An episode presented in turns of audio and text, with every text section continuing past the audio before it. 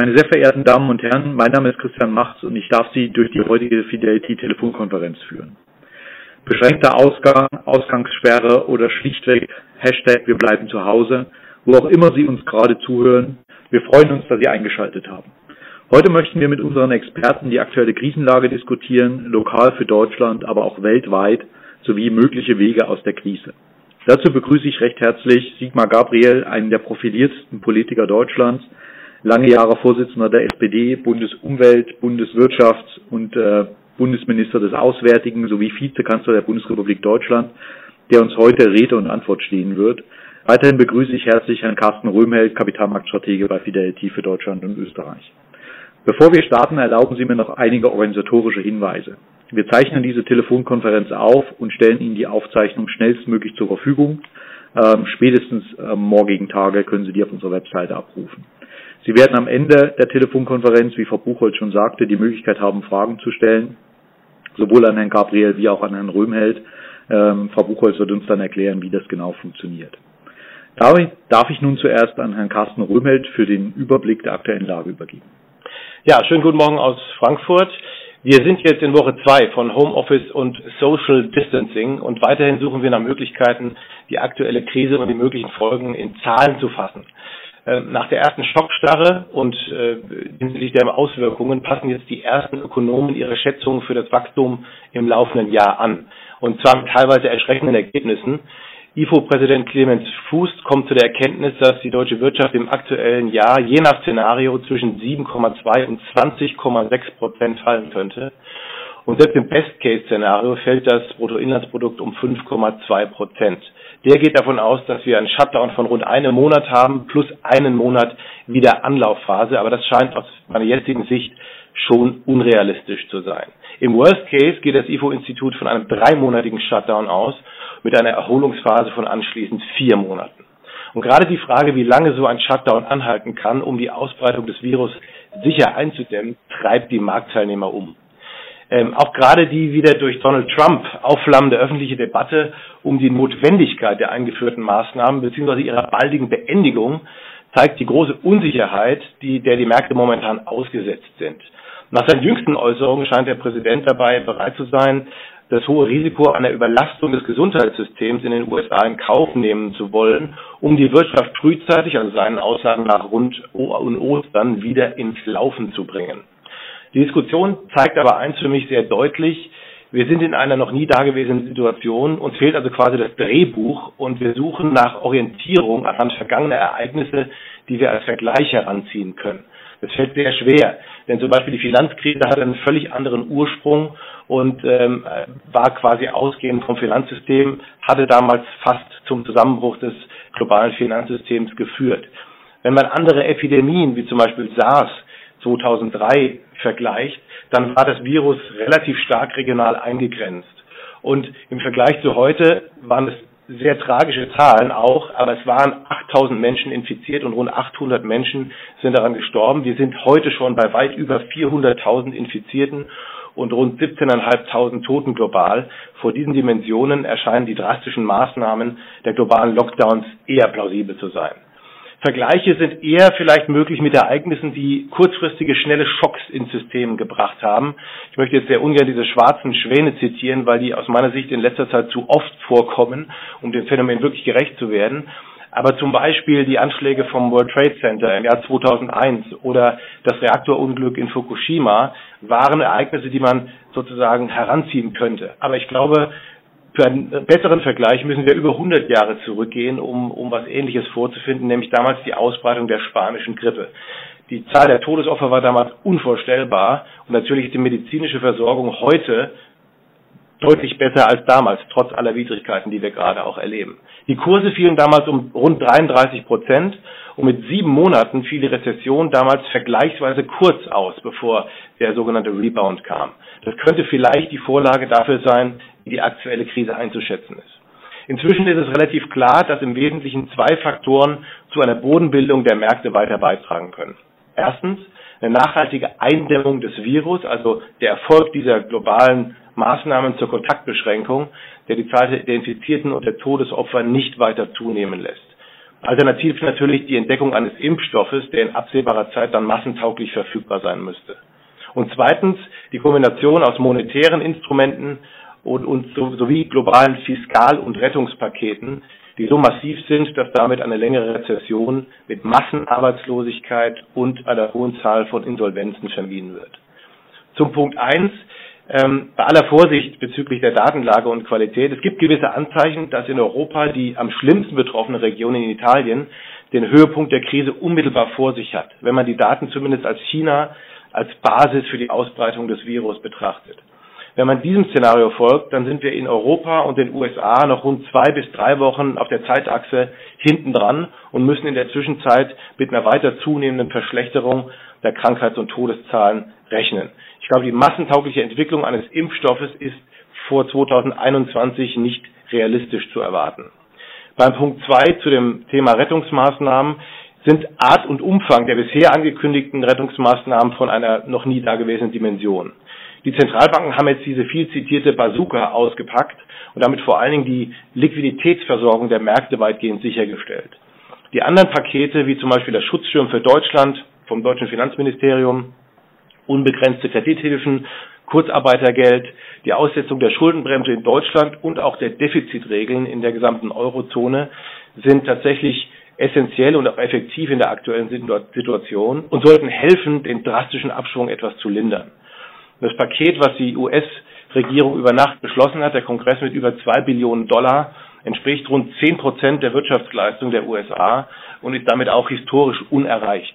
Wenn man die FED-Maßnahmen noch dazu nimmt, stehen in den USA also jetzt rund 6 Billionen Dollar für die USA zur Verfügung und da kommen wir schon in die Nähe von 30 Prozent der, äh, des Bruttoinlandsproduktes der USA.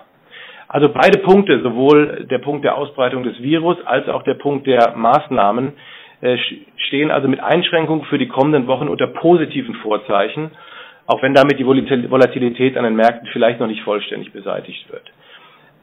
Auch sprechen unsere, äh, die von uns beobachteten Sentimentsindikatoren für die Märkte eine klare Sprache. Wir bewegen uns weiterhin im Panikterritorium und im Klartext heißt das, dass wir zuletzt ähm, trotz einer jetzt besseren Marktentwicklung der letzten ein, zwei Tage in vielen Assetklassen immer noch Marktverwerfungen vorfinden, die für den längerfristigen aktiven Investor hochattraktive Chancen bieten.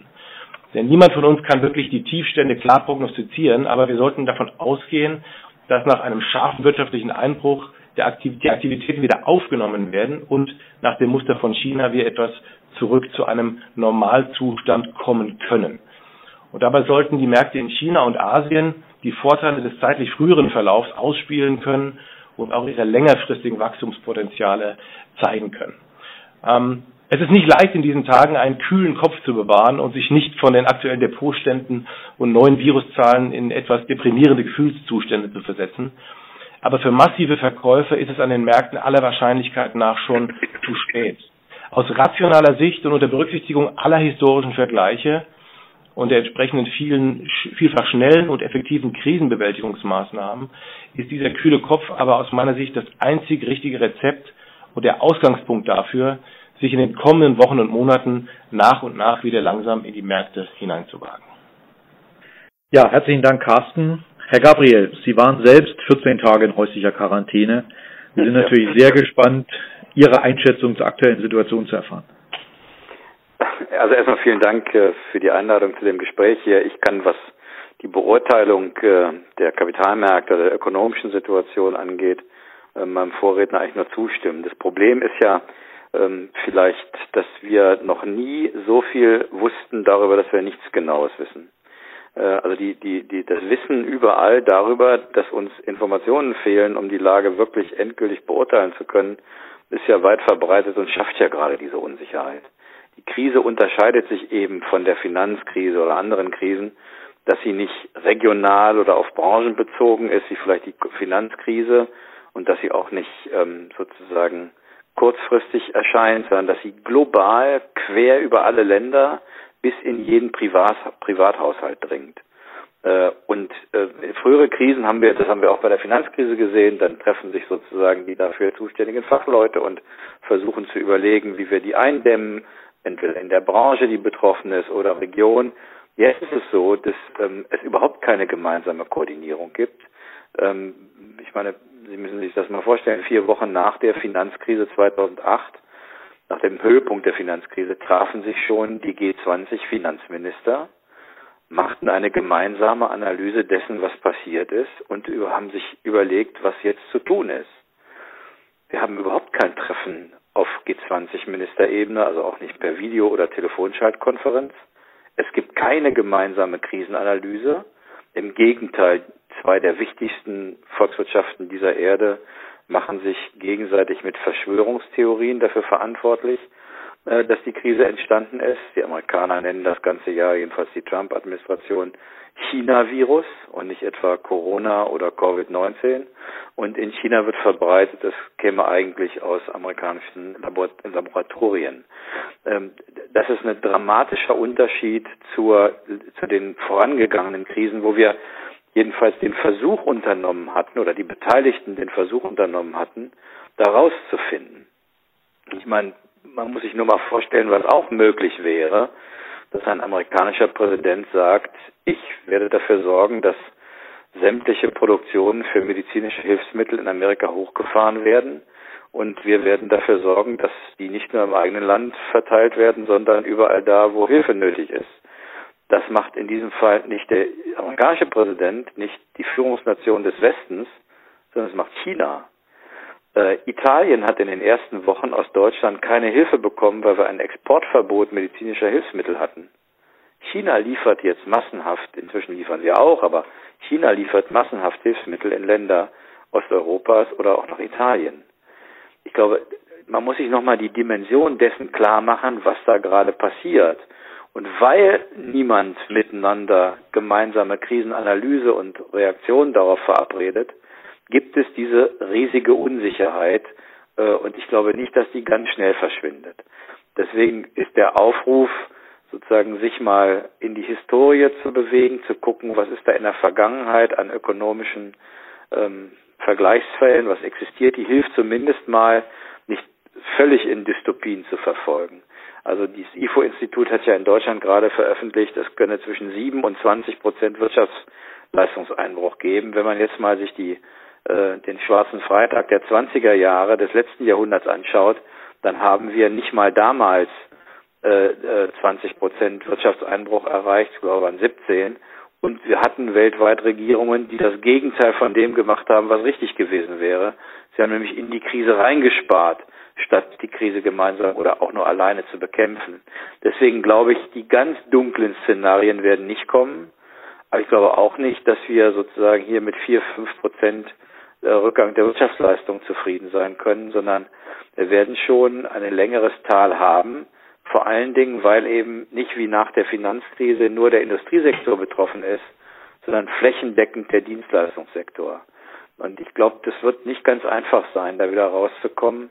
Äh, aber die Lage ist, wenn man sie realistisch beurteilen will, nicht so, dass jemand eine Glaskugel zu Hause hat und kann sagen, äh, die und die Maßnahmen werden in der und der Weise helfen, weil wir in Wahrheit Learning by Doing betreiben und das weltweit.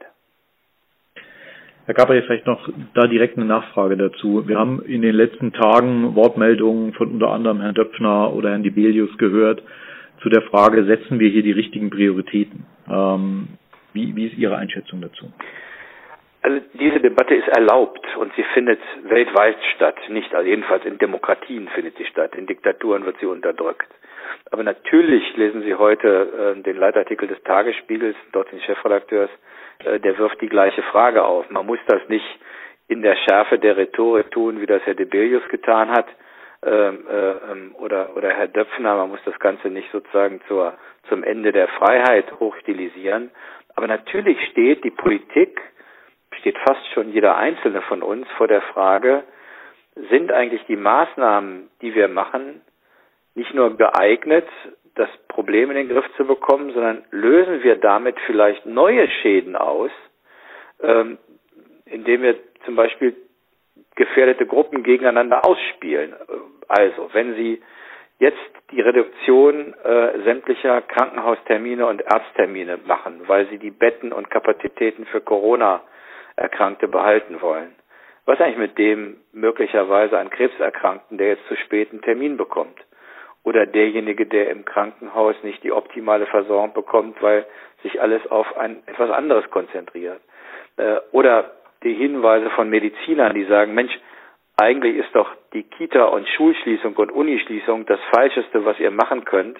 Es gibt überhaupt keinen Todesfall in dieser Altersgruppe weltweit. Im Gegenteil, die werden relativ wenig davon zu spüren bekommen. Macht doch eine Herdenimmunisierung der jungen Generation und schützt lieber die Älteren konsequenter äh, und entgeht auch der Gefahr, dass ihr, wenn zwei Menschen in einer Familie arbeiten müssen, weil das Einkommen gar nicht ermöglicht, dass einer zu Hause bleibt, dann entgeht doch bitte der Gefahr, dass die doch die Kinder den Großeltern geben äh, und äh, sondern lasst sie doch lieber zur Kita oder in die Schule, äh, weil dort überhaupt keine Gefahr für sie existiert. Also ist es richtig, dass wir flächendeckend unsere Maßnahmen ausrollen oder brauchen wir spezifische, gezieltere Maßnahmen? Diese Debatte beginnt weltweit. Ich finde sie auch gar nicht verwerflich. Ich finde es übrigens auch nicht verwerflich, dass man im Anfang versucht, sozusagen One Size Fits All zu betreiben, einfach um der Krise erstmal Herr zu werden, erst um überhaupt mal vor die Welle zu kommen. Das finde ich auch nicht vorwerfbar. Äh, ich finde auch, man muss aufpassen, dass man jetzt nicht jeder alles schon vorher besser wusste. Aber jetzt beginnt das Nachdenken darüber, wie managen wir diese Krise eigentlich vernünftig und wo lösen wir zu viele Schäden aus.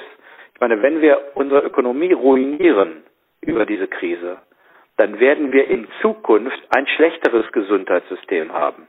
Dann werden künftige Patienten unter einem schlechteren deutschen Gesundheitssystem zu leiden haben, weil wir die ökonomische Kraft des Landes so ruiniert haben, dass wir nicht die Standards aufrechterhalten können, die wir heute haben.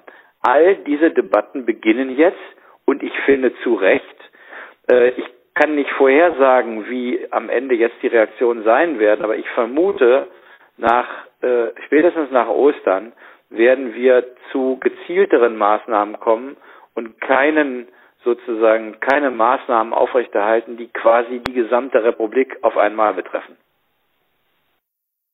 Vielen Dank. Lassen Sie uns noch, noch eine, eine Minute bei Deutschland bleiben. Äh, während wir heute hier miteinander sprechen, diskutiert der Deutsche Bundestag äh, eine Netto-Neuverschuldung von 156 Milliarden Euro als Nachtragshaushalt ähm, für, für die Krisenhilfe. Wie schätzen Sie die, die, das Krisenmanagement der Bundesregierung auf der einen Seite ein und auf der anderen Seite, Sie haben in den letzten Tagen immer wieder den Begriff groß für klein geprägt. Ähm, wo, wo spielt das eine Rolle in Ihrer Sicht? Also erstmal finde ich das, was die Bundesregierung auf den Weg gebracht hat, richtig. Ich gebe zu, dass ich mir vor allen Dingen für kleine Unternehmen eine erleichterte Form des Umgangs ähm, gewünscht hätte. Wir reden jetzt ja über Programme, ob es jetzt um Direktzahlungen geht für kleine und kleinste Unternehmen oder auch Kreditprogramme. Sie müssen das beantragen, Sie müssen durch einen bestimmten Prüfprozess, auch wenn der jetzt viel schneller geht als in der Vergangenheit, worüber man übrigens froh sein kann. Äh, aber vielleicht wäre es am einfachsten gewesen, wir hätten äh, Tax Holidays gemacht und zwar ruhig ein paar Monate länger, denn wenn man aus der Krise rauskommt, wird es ja und wieder Einnahmen generiert, wird man diese Einnahmen brauchen, um sozusagen die Schulden, die man in der Krise hat wachsen lassen, zu refinanzieren. Deswegen hätte ich gar nichts dagegen gehabt, für Betriebe von bis zu 10 oder 20 Beschäftigten äh, einfach schlicht und ergreifend sie für eine bestimmte Anzahl von Monaten von Steuern oder Sozialabgaben oder beidem zu befreien. Ähm, das hätte sofort gewirkt. Sie hätten bei Banken nachweisen können, dass sie, wenn sie ein vernünftiges Geschäftsmodell haben, da wieder rauskommen können. Jetzt ist ein anderer Weg gegangen worden. Meine Vermutung ist, manches, was einem jetzt an Kredit zur Verfügung gestellt wird oder an Steuerstundung, sagen wir mal so, wird am Ende äh, erlassen werden müssen. Und vielleicht kommt es am Ende sogar zu sowas wie einem Altschuldentilgungsfonds, weil, sagen wir mal, schon jetzt ist es ja so, dass kleine und kleinste Unternehmen, aber auch mittlere und ich höre auch sehr große nah daran sind, nicht nur ihre Liquidität zu verlieren, sondern ihre Solvenz. Deswegen gibt es ja die Überlegungen, dass der Staat sogar eintritt, um äh, sozusagen über Beteiligungsformen die Solvenz zu sichern. Aber cum granosalis würde ich sagen, ist das alles vernünftig. Dass der Deutsche Bundestag darüber äh, tagt, finde ich gut, auch wenn ich ein bisschen äh, verwundert war über die Sicherheitsdebatten, die geführt wurden. Ich meine, von jeder Verkäuferin Und jeder Pflegekraft erwarten wir, dass die für ein weit geringeres Gehalt als das eines Bundestagsabgeordneten ihren Job macht, im täglichen Kontakt mit Hunderten von Menschen. Und die Abgeordneten haben Angst, zusammenzukommen. Also da war ich, ich finde, da hätte man auch mal zeigen können, dass man äh, in der Lage ist, das so zu organisieren, dass das deutsche Parlament vollständig äh, seine Arbeit machen kann. Äh, spätestens nach dieser Debatte übrigens werden sich viele Leute fragen, wozu man eigentlich ein 700 Personen starkes Parlament braucht, wenn es auch mit viel weniger geht. Aber das nur das nur am Rande. Ähm, ich, meine Hoffnung ist, dass auch hier jetzt in den nächsten Wochen genug Flexibilität entsteht, um wie gesagt im Zweifel Steuerstundungen äh, ähm, scharf zu stellen, dass sozusagen die Steuern gar nicht gezahlt werden müssen und möglicherweise auch Kreditprogramme, die die KfW hat, ähm, überführt worden werden in einen Altschuldentilgungsfonds. Ähm, ich glaube einfach nicht, dass nur über die Kredite äh, viele Unternehmen überleben können. Das, was fehlt, ist die europäische Antwort. Und ich muss sagen, dass ich entsetzt war, zu sehen, dass die europäischen Finanzminister in der letzten Nacht sich nicht einigen konnten. Ich meine, das ist dramatisch. Die Italiener werden sich noch lange daran erinnern, dass wir ihnen keine Hilfsmittel schicken wollten und dass wir jetzt gemeinsam mit anderen Nordeuropäern die alten Griechenland-Debatten wieder führen zum Thema Corona-Bonds oder Euro-Bonds und die da im Regen stehen lassen oder alles der EZB überlassen, was auch nicht richtig ist. Ich hoffe, dass sich das in den nächsten Tagen noch ändert und dass die Staats- und Regierungschefs äh, nicht China überlassen, Ländern zu helfen. Denn sonst wird das für die politische Beurteilung Europas nachhaltige Folgen haben. Wenn jetzt der Eindruck entsteht, Grenzen hochziehen und jeder sieht zu, wie er klarkommt, dann wird das jedenfalls nicht dazu führen, dass Europa in seiner Begründung hinterher noch genauso tief in der Bevölkerung verankert ist, wie es vor der Krise der Fall war. Ja, Sie sehen hier, Sie sehen hier ganz viele nickende Köpfe, äh, zumindest hier im Raum in Frankfurt. Lassen Sie uns vielleicht noch ein, eine Minute bei, bei der Innenpolitik in Deutschland bleiben. Wir haben sehr oft gesehen, dass Krisen der Nährboden für Populisten und extremere Positionen sind. Würden Sie erwarten, dass diese Krise A, die Parteienlandschaft in Deutschland verändert und vielleicht tatsächlich diesen Nährboden bieten kann über Zeit? Zurzeit passiert eher das Gegenteil, ne? dass die Leute zurückkehren, dass Krisenzeiten sind in der Krise meistens Regierungszeiten. Das zeigt sich auch hier. Die handelnden Personen kriegen Zuspruch. Als Sozialdemokrat tut es mir leid, dass die SPD davon wenig profitiert, aber wenn ich davon mal absehe, dann sehen Sie, dass der Zuspruch zum Beispiel zur Union äh, die einfach mit Angela Merkel, mit, äh, mit Markus Söder, mit Spahn äh, täglich Leute hat, die in der Öffentlichkeit agieren. Äh, das führt erstmal eher zum Rückkehr von Wählern. Die Frage ist, wie wirkt sich das aus, wenn die Krise länger ist und wenn der ökonomische und soziale Schock dramatisch wird? Zurzeit haben die, wissen Sie, gegen ein Virus kann man schlecht Populismus betreiben. Das versucht Herr Trump zwar, indem er sagt, ein China-Virus und die Chinesen machen es genauso und in Spanien werden obskure Theorien verbreitet, wie es dazu gekommen ist, dass der Virus in Madrid losgelegt hat. Aber eigentlich sind solche Zeiten, das ist ja ein bisschen nah einer Naturkatastrophe, das, das, da gibt es schwer, was haben es Populisten schwer. Die Frage ist, was passiert, wenn die ökonomische und soziale Lage dauerhaft problematisch bleibt? Dann bin ich mir nicht mehr so ganz sicher. Ähm, das hängt dann auch sehr davon ab, ob die Verantwortlichen in der Politik täglich zeigen, dass sie wissen, wie sich das Leben in Deutschland vollzieht und dass sie nicht Dinge machen, die im Alltag keine Wirkung zeugen. zeugen. Aber das ist noch nicht, also das ist noch nicht entschieden, wie das weitergeht. Geht für the, for the time being würde ich sagen, sind es schlechte Zeiten für Populisten, weil eben doch man jeden Tag handelnde demokratische Parteien erlebt und vielleicht erkennen ja auch ein paar Menschen derzeit, dass gar nicht so schlecht ist, dass die Parteien auch miteinander in der Lage sind zu kooperieren. In meiner Vergangenheit äh, wurde der Frust bei SPD und CDU, CSU immer abgeladen nach dem Motto, man kann euch gar nicht mehr unterscheiden. Äh, jetzt sind wir ganz froh, dass alle, auch FDP und Grüne, gemeinschaftlich agieren ähm, vielleicht zeigt das auch, dass der Kompromiss und der Konsens ein Wert an sich ist, jedenfalls in der Krise. Vielen Dank. Blicken wir, blicken wir kurz nach Europa und Sie haben schon Italien und Spanien als, als Beispiele angesprochen. Warum glauben Sie, ist die Krise dort so viel intensiver und tiefer als zum Beispiel hier in Deutschland derzeit? Ja, da gibt es viele Theorien drüber. Ähm, das hat natürlich erstens was mit dem Gesundheitssystem zu tun. Äh, ich mal ein bisschen, äh, bisschen populistisch gesprochen. Wenn die Deutschen haben es unheimlich gerne über das deutsche Gesundheitssystem zu meckern, es sei denn, sie sind im Urlaub im Ausland und werden krank. Dann wollen sie sofort zurück nach Hause. Und das hat gute Gründe. Äh, auch in Normalzeiten ähm, äh, werden Sie ja, wenn Sie die Gesundheitsversorgung zum Beispiel außerhalb Londons in öffentlichen Krankenhäusern sehen oder in Andalusien oder in anderen Teilen Europas, werden Sie ja feststellen, dass die Situation dort noch deutlich schwieriger ist als in Deutschland. Das heißt nicht, dass in Deutschland alles in Ordnung ist. Wir haben die Gesundheitssysteme überall in Europa, auch in Deutschland, in den USA noch viel schlimmer, in den letzten Jahrzehnten immer auf Effizienz getrimmt. Das heißt, wir haben bestimmte Kapazitäten auch abgebaut. Das merken Sie im Pflegepersonal, das merken Sie aber auch bei Hygienekräften. Das, äh, ich kann mich noch erinnern, meine Mutter war Krankenschwester auf einer Intensivpflegestation. Ich kann mich noch erinnern, dass es hier Infektionsstationen gab, auf die Patienten gelegt wurden. Das war so die Zeit, als man noch Angst hatte vor äh, TB oder vor anderen äh, ähm, äh, großen Erkrankungen. Das alles gibt's nicht mehr. In Spanien, Italien ist die Lage vermutlich noch viel schwieriger. Dann gab es dort in Bergamo, wo das richtig schlimm geworden ist, äh, offensichtlich einen sehr hohen Anteil älterer und ohnehin schon erkrankter Patienten.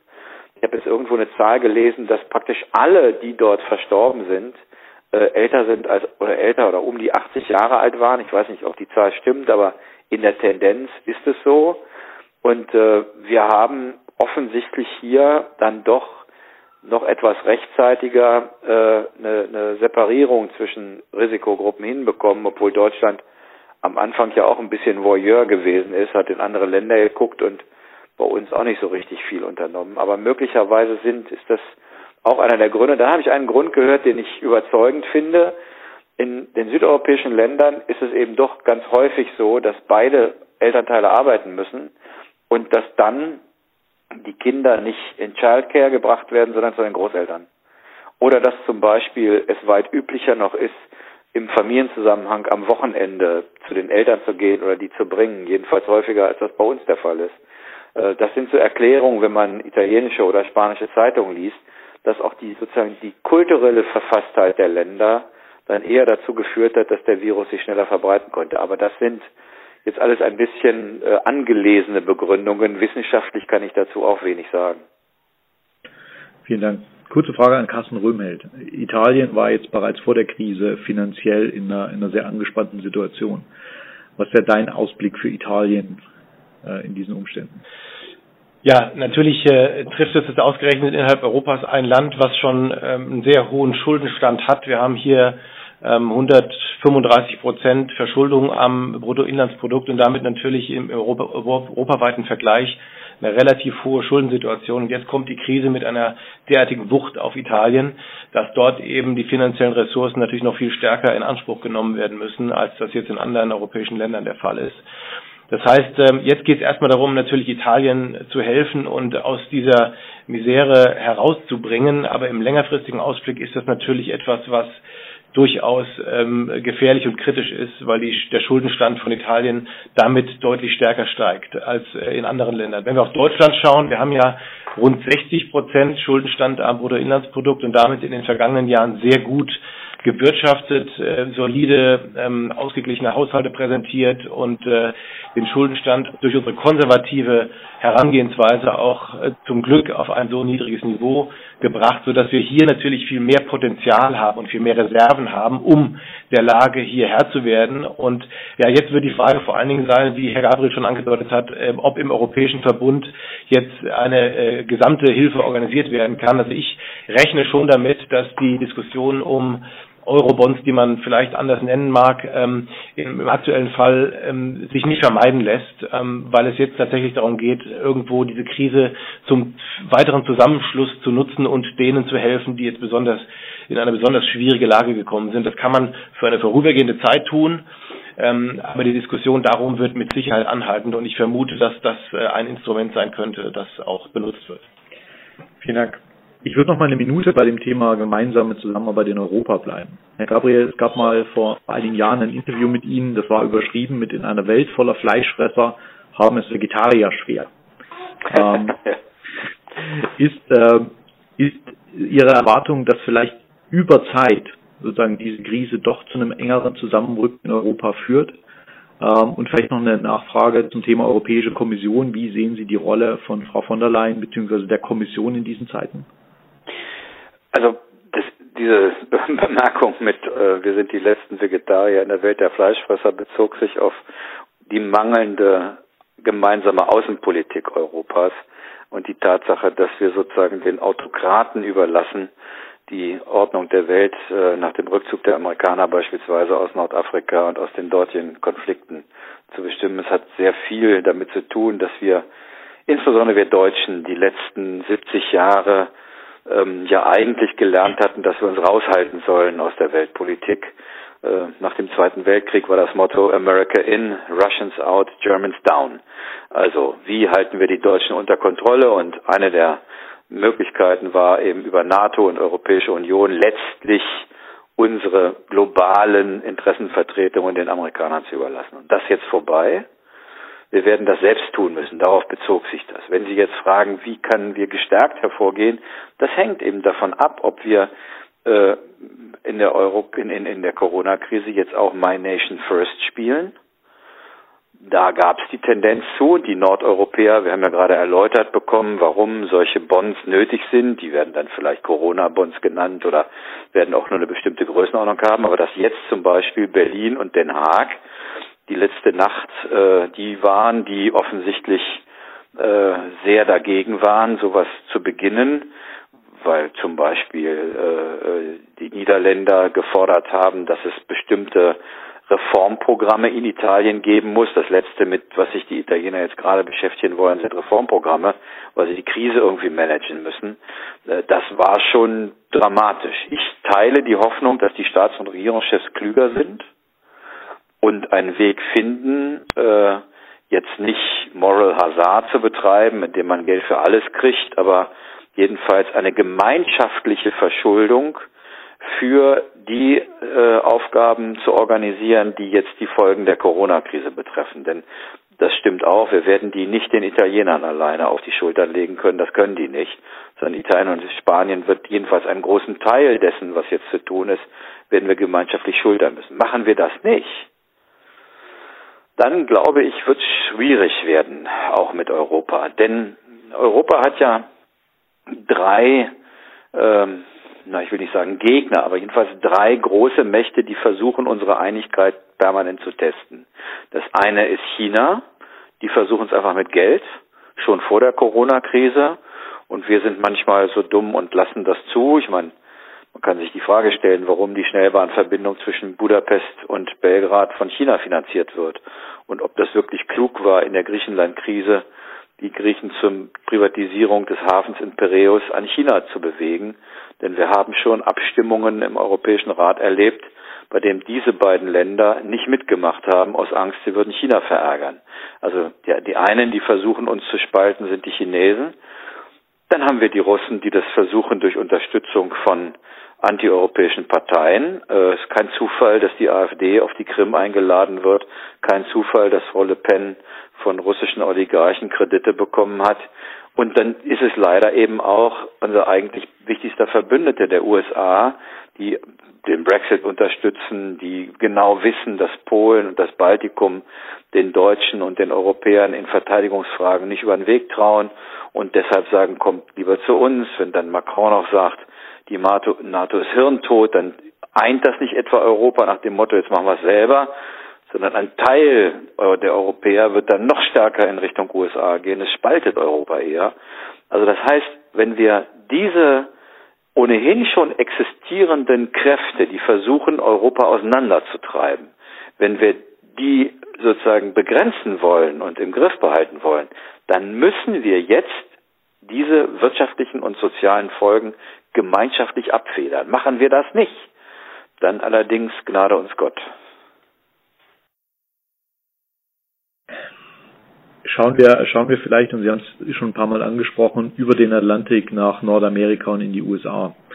Sie als, als Vorsitzender der Atlantikbrücke und überzeugter Transatlantiker ähm, haben wahrscheinlich nochmal einen intimeren Blick auf die Lage in den USA äh, und vielleicht auch gerade die, die politische Dimension, die diese Krise dort entwickeln kann. Das Erste, was wir erleben, ist, dass die USA, wenn sie wollen, sehr schnell sind, auch große Programme äh, auf den Weg zu bringen. Ich meine, das ist jetzt gerade, glaube ich, im Senat durch mit äh, zwei äh, äh Billionen äh, US-Dollar, die dann für ganz unterschiedliche Dinge genutzt werden. Ähm, bei uns hat ja sehr Aufmerksamkeit erfahren das sogenannte Helikoptergeld, wo sozusagen Schecks an Einzelpersonen gegeben werden.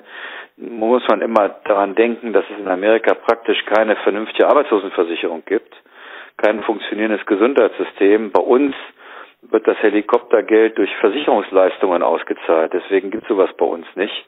Aber dort, äh, wo das nicht existiert, wo quasi die sozialen Sicherungssysteme rudimentär sind, springt jetzt der Staat ein und macht sozusagen Ad-Hoc-Versorgung. Äh, das ist etwas, was wir Gott sei Dank in, zumindest mal in Deutschland und Europa nicht brauchen. Ansonsten reagiert der amerikanische Präsident, der Senat und der Kongress mit einem massiven Stimulusprogramm.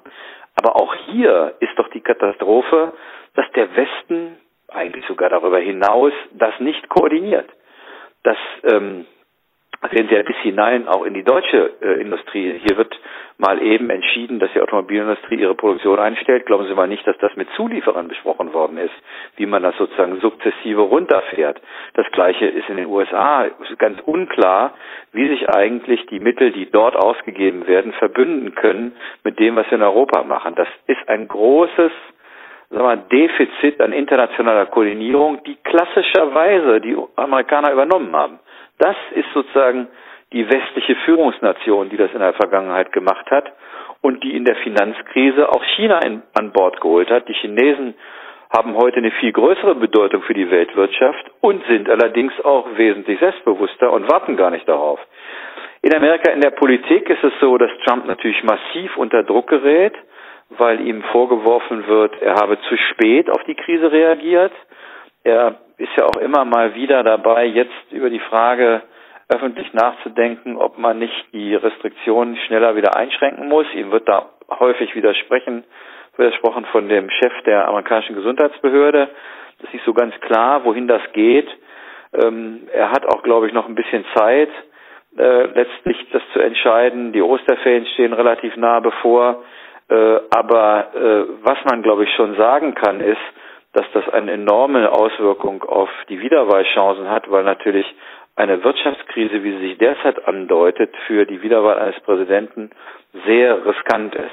Die Gefahr, die dabei raus, äh, die davon ausgeht, ist, dass die Polarisierung des Wahlkampfes noch schlimmer wird, äh, dass es sozusagen wieder in tiefe Feindschaft geht, dass er jede Möglichkeit nutzt, ähm, sozusagen über alle möglichen Gerüchte, Fake News, Verschwörungstheorien seiner Anhänger zu sammeln äh, und auch nicht davor zurückschreckt, eben in der internationalen Politik mit dem Finger auf andere zu zeigen, die angeblich verantwortlich seien.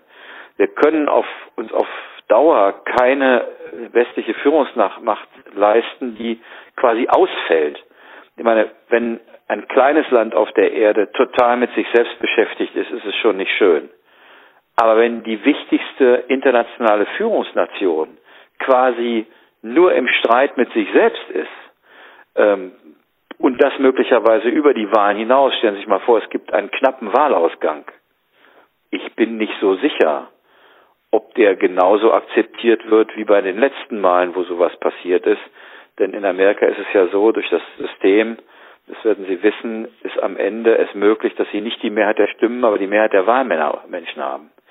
Und wenn das passiert, bin ich nicht so sicher, ob das dazu führt, dass in Amerika der Verlierer sagt, okay, so ist es eben, oder ob nicht dann eine Debatte beginnt über die Legitimität der Wahlen, ähm, dass sozusagen durch russische Interventionen, durch Corona, durch ich weiß nicht was, die Wahlen dann als nicht legitim dargestellt werden.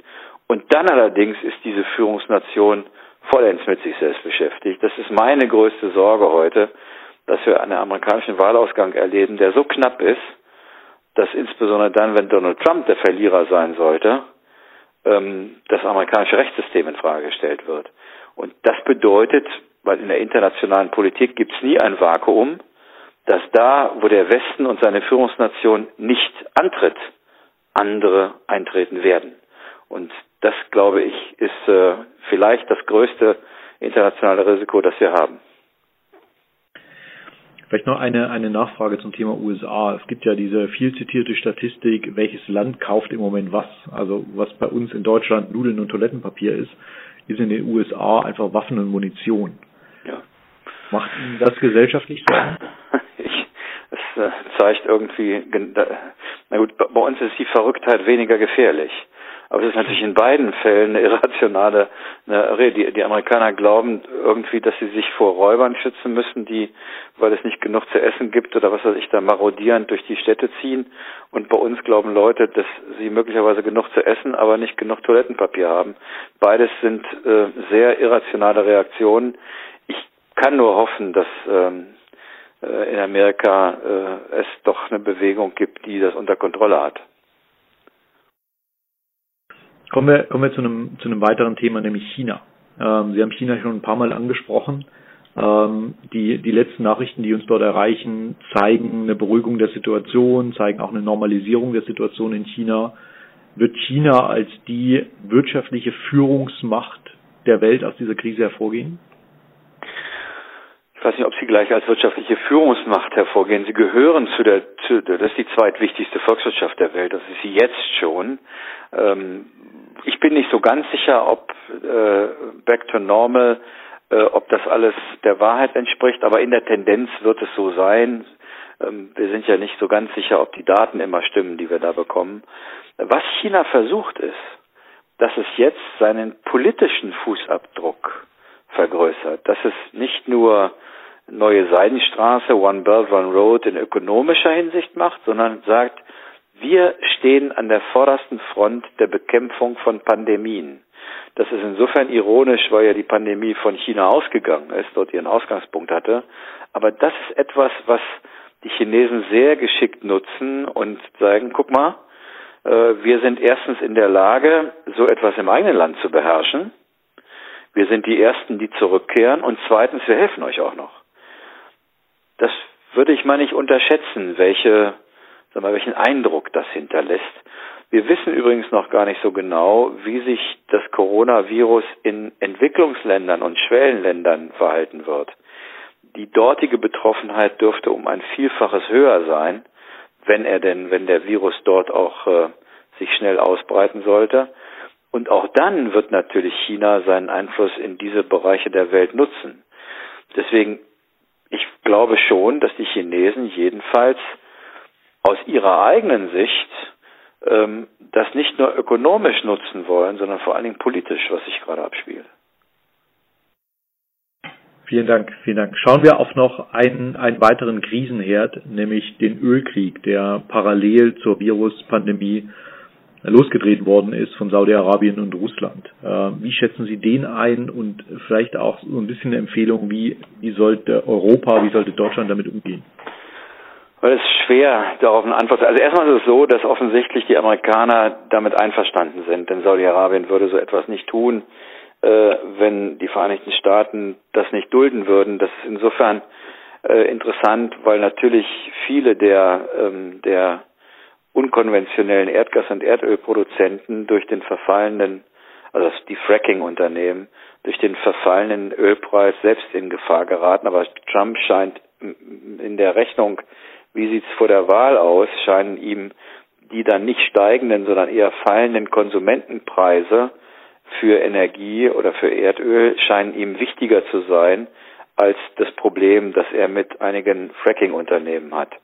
Äh, aber und weil das so ist und weil offensichtlich Saudi-Arabien der Überzeugung ist, dass es noch genug Reserven hat, ähm, war jetzt alles, was man jetzt in den letzten Tagen lesen konnte, deutete nichts darauf hin, dass dieser Ölkrieg, der da zwischen Saudi-Arabien und Russland existiert, schnell zu Ende sein wird. Ob sich das im Rahmen von der Betroffenheit der Corona-Krise äh, ähm, nochmal ändert, kann ich Ihnen nicht sagen. Das wäre aber so ein Punkt, bei dem zum Beispiel G20 etwas tun müsste. Äh, mein, das ist ja so, dass die Raffinerien, reden Sie mal mit den europäischen und den deutschen Energie- und Erdölraffinerien, äh, dass die das natürlich auch merken. Die werden von zwei Seiten angegriffen. Einerseits verfallen die, verfallen die Preise, andererseits durch einen drastisch reduzierten Verkehr ähm, fehlen ihnen die, die, die, fehlt die Nachfrageseite. Darauf müsste man politisch reagieren, darauf müsste man auch Einfluss nehmen auf diese beiden Länder. Tut keiner. Und deswegen, ich weiß nicht, ob durch die eigene Betroffenheit beide Länder dann doch zueinander finden. Aber es ist ein Zeichen Absence of Leadership, äh, dass sowas mitten in der Corona-Krise auch noch dazu kommt. Vielen Dank dafür. Ich würde vielleicht noch eine Frage, bevor wir dann zur, zur Fragerunde für unsere Teilnehmer kommen. Ähm, wir haben jetzt in diesem Call ganz viele Vermögensverwalter, Dachfondsmanager, ähm, Anlageberater, deren Job es ist, eine, eine Idee von der Zukunft zu bekommen, um Portfolien adäquat dafür aufzustellen. Würden Sie uns mal ein Bild skizzieren, wie die Welt in zwölf Monaten aussieht? Ach je. Also wer das äh, anlagesicher machen kann, der kriegt den nächsten Nobelpreis. Ähm, ich denke schon, dass wir die erste Normalisierung an den Kapitalmärkten sehen werden. Ähm, ich habe gestern äh, einer Veranstaltung teilgenommen mit Larry Summers. Der ging davon aus, dass sich sozusagen relativ bald nach Beendigung der Krise äh, die Aktien- und Kapitalmärkte wieder auf 80, 90 Prozent ihres äh, Vorkrisenniveaus äh, zurückentwickeln. Ganz anders äh, der Blick auf die Finanzinstitutionen. Ähm, da immer durch das Ausfallen von Krediten, durch die Verschlechterung von Ratings, durch all das, was da jetzt passiert, ähm, sagt er, würden die es höchstens schaffen, in den nächsten zwölf Monaten äh, auf 50 Prozent ihrer Leistungsfähigkeit zurückzukommen. Das ist so das, was ähm, gestern in diesem Expertenveranstaltung gesagt wurde.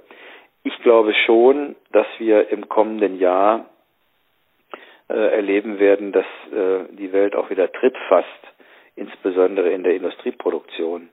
Aber ob wir sehr schnell Vorkrisenniveau erreichen, da habe ich meine Zweifel. Vor allen Dingen hängt es natürlich davon ab, dass wir Ende des Jahres tatsächlich mal einen Impfstoff haben. Denn sonst ist doch das Risiko, das zurzeit keiner beantworten kann, wann die Krise wieder erneut ausbricht. Das wird ja auch unser Problem sein, wenn wir jetzt die sozusagen Kontaktverbote, die wir haben, relativieren, dass dann natürlich die der Virus ja nicht weg ist. Äh, und da wir die Kinder zu Hause gehalten haben und nicht zur Schule geschickt haben, haben wir die dann weiterhin als Risiko, also als, als, als Träger von Infektionskrankheiten in der Gesellschaft. Also das kann keiner so richtig sagen. Deswegen ist es richtig, all diese Instrumente, die wir haben, auf die Entwicklung dieses äh, Immunpräparats zu konzentrieren. Davon wird sehr abhängen, wie schnell wir äh, zurückkommen zu einer halbwegs normalisierten Weltwirtschaft. Ja, herzlichen Dank. Dann dürfen wir uns an der Stelle, wir haben jetzt die Zeit auch schon leicht überschritten, ähm, erstmal ganz herzlich bei Herrn Gabriel bedanken für die vielen Insights und die, die vielen Einschätzungen, die uns allen, glaube ich, helfen, die Welt in, in, dieser, in dieser wahnsinnigen Zeit ein bisschen besser zu verstehen. Auch ein riesen Dankeschön an Carsten Römel für seine Einordnung der, der Kapitalmarktsituation. Und natürlich ein riesen Dankeschön, dass Sie heute bei uns eingeschaltet haben. Freuen Sie sich schon auf den, den nächsten Call, der nächste Woche Dienstag stattfinden wird, dann im Austausch mit dem CIO der Deutschen Bank, dem CIO der Commerzbank und Carsten Röhmelt, äh, nochmal stärker fokussiert auf Investmentstrategien und Anlagestrategien für die kommenden Monate. Ein Riesendankeschön an der Stelle und alles Gute für Sie. Alles Gute.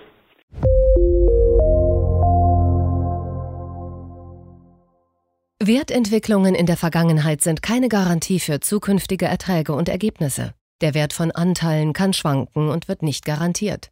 Anleger werden darauf hingewiesen, dass insbesondere Fonds, die in Schwellenländern anlegen, mit höheren Risiken behaftet sein können. Die dargestellten Standpunkte spiegeln die Einschätzung des Herausgebers wider und können sich ohne Mitteilung darüber ändern. Daten und Informationsquellen wurden als verlässlich eingestuft, jedoch nicht von unabhängiger Stelle überprüft. Eine detaillierte Beschreibung der mit den jeweiligen Fonds verbundenen Risiken finden Sie in den entsprechenden Fondsprospekten. Fidelity übernimmt keine Haftung für direkte oder indirekte Schäden und Verluste. Weitere Informationen finden Sie unter fidelity.de.